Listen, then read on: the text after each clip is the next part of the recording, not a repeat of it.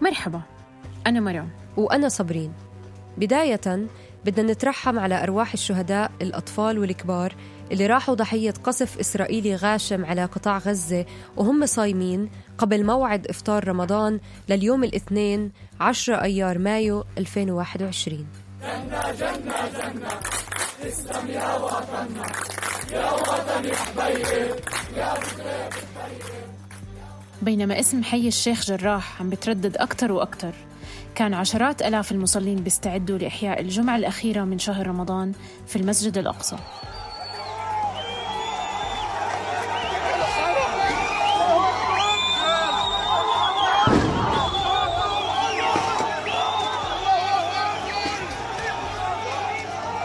في أقل من ساعة انفجر الوضع.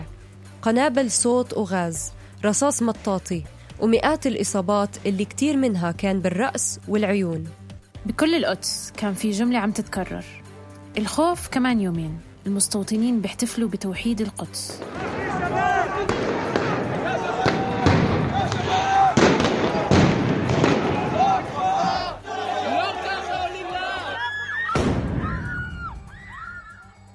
صباح 10 أيار 28 رمضان.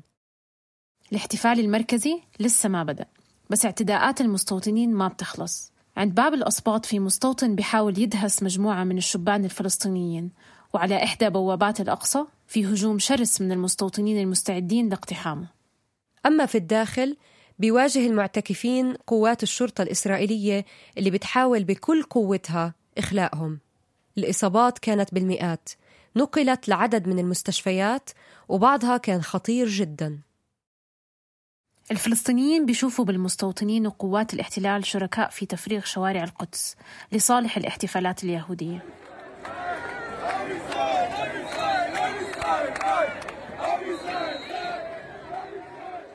كل سنة في ذكرى احتلال شرق القدس سنة 1967 بينزل آلاف المستوطنين للاحتفال في البلدة القديمة بنظموا بشكل أساسي المسيرة القومية أو مسيرة رفع الأعلام اللي بتبدأ من باب العمود وبتنتهي بحائط البراق.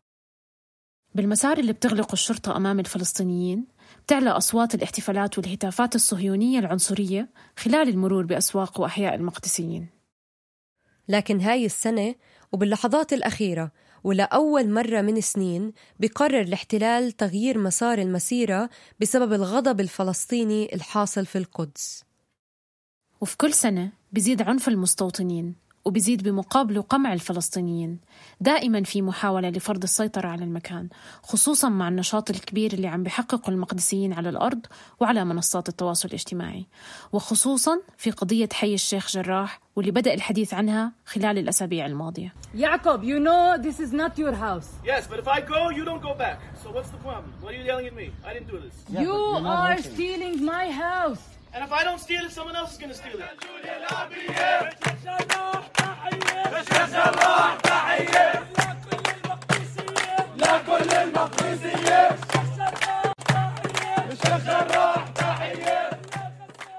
بالتزامن مع كل هالتطورات قررت محكمة الاحتلال تأجيل جلسة قضائية متعلقة بالبيوت الفلسطينية المهددة بالإخلاء في الشيخ جراح وتجميد قرار الإخلاء. إنه قضية الشيخ جراح وكل قضية فلسطينية هي قضية سياسية بحتة مش قضية قانونية. لأنه القانون انوجد وانحط عشان المستوطنين والمستوطنات. أهالي الشيخ جراح والنشطاء بيأكدوا أن التجميد مش إلغاء. الحراك الشعبي لازم يستمر بنفس الزخم لمنع أي فرصة للاحتلال لحتى يماطل بالقضية ويمتص الغضب الحالي. الاستيطان مش رح يتوقف والتهديد ما توقف. اليوم بعيش في القسم الشرقي من مدينة القدس حوالي 220 ألف مستوطن إسرائيلي موزعين على 13 مستوطنة غير عن الجيوب الاستيطانية داخل البلدة القديمة. في سنة 2020 أنشئت أكثر من 1700 وحدة استيطانية جديدة وآخر كم سنة عموما كانت إسرائيل عم تستغل الدعم الأمريكي والإعتراف بالقدس عاصمة موحدة لتفرض كلمتها على كل شيء بالمدينة. مساء يوم الاثنين وقبل الإفطار بساعات منحت قيادة المقاومة في قطاع غزة الاحتلال مهلة حتى الساعة 6 مساء لسحب جنوده من المسجد الأقصى وحي الشيخ جراح والإفراج عن كافة المعتقلين خلال هبة القدس الأخيرة. ولأنه الاحتلال ما أعطى أي اهتمام للتحذير على الساعة 6 المقاومة ضربت صواريخ وصلت القدس وسمعنا صفارات الإنذار والانفجارات بوسط المدينة. للأسف الاحتلال رد على هالصواريخ بقصف قطاع غزة ليرتقي منه تسع شهداء منهم أطفال وهم صايمين قبل موعد الإفطار. الله يرحمهم. من أشهر شدنا اتفاقيات تطبيع واحدة ورا الثانية ومن سنوات شدنا تراجع في شكل التغطية الإعلامية للقضية الفلسطينية. بس يبدو اليوم القدس بترجع للمواجهة من جديد.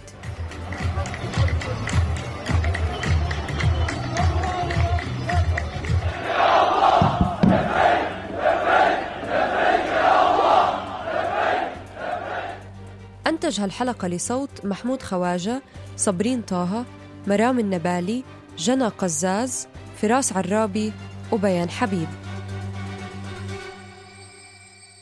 ما تنسوا تضغطوا على زر الاشتراك أو المتابعة لبودكاست المستجد على التطبيق اللي بتسمعونا منه لحتى توصلكم تنبيهات الحلقات الجديدة.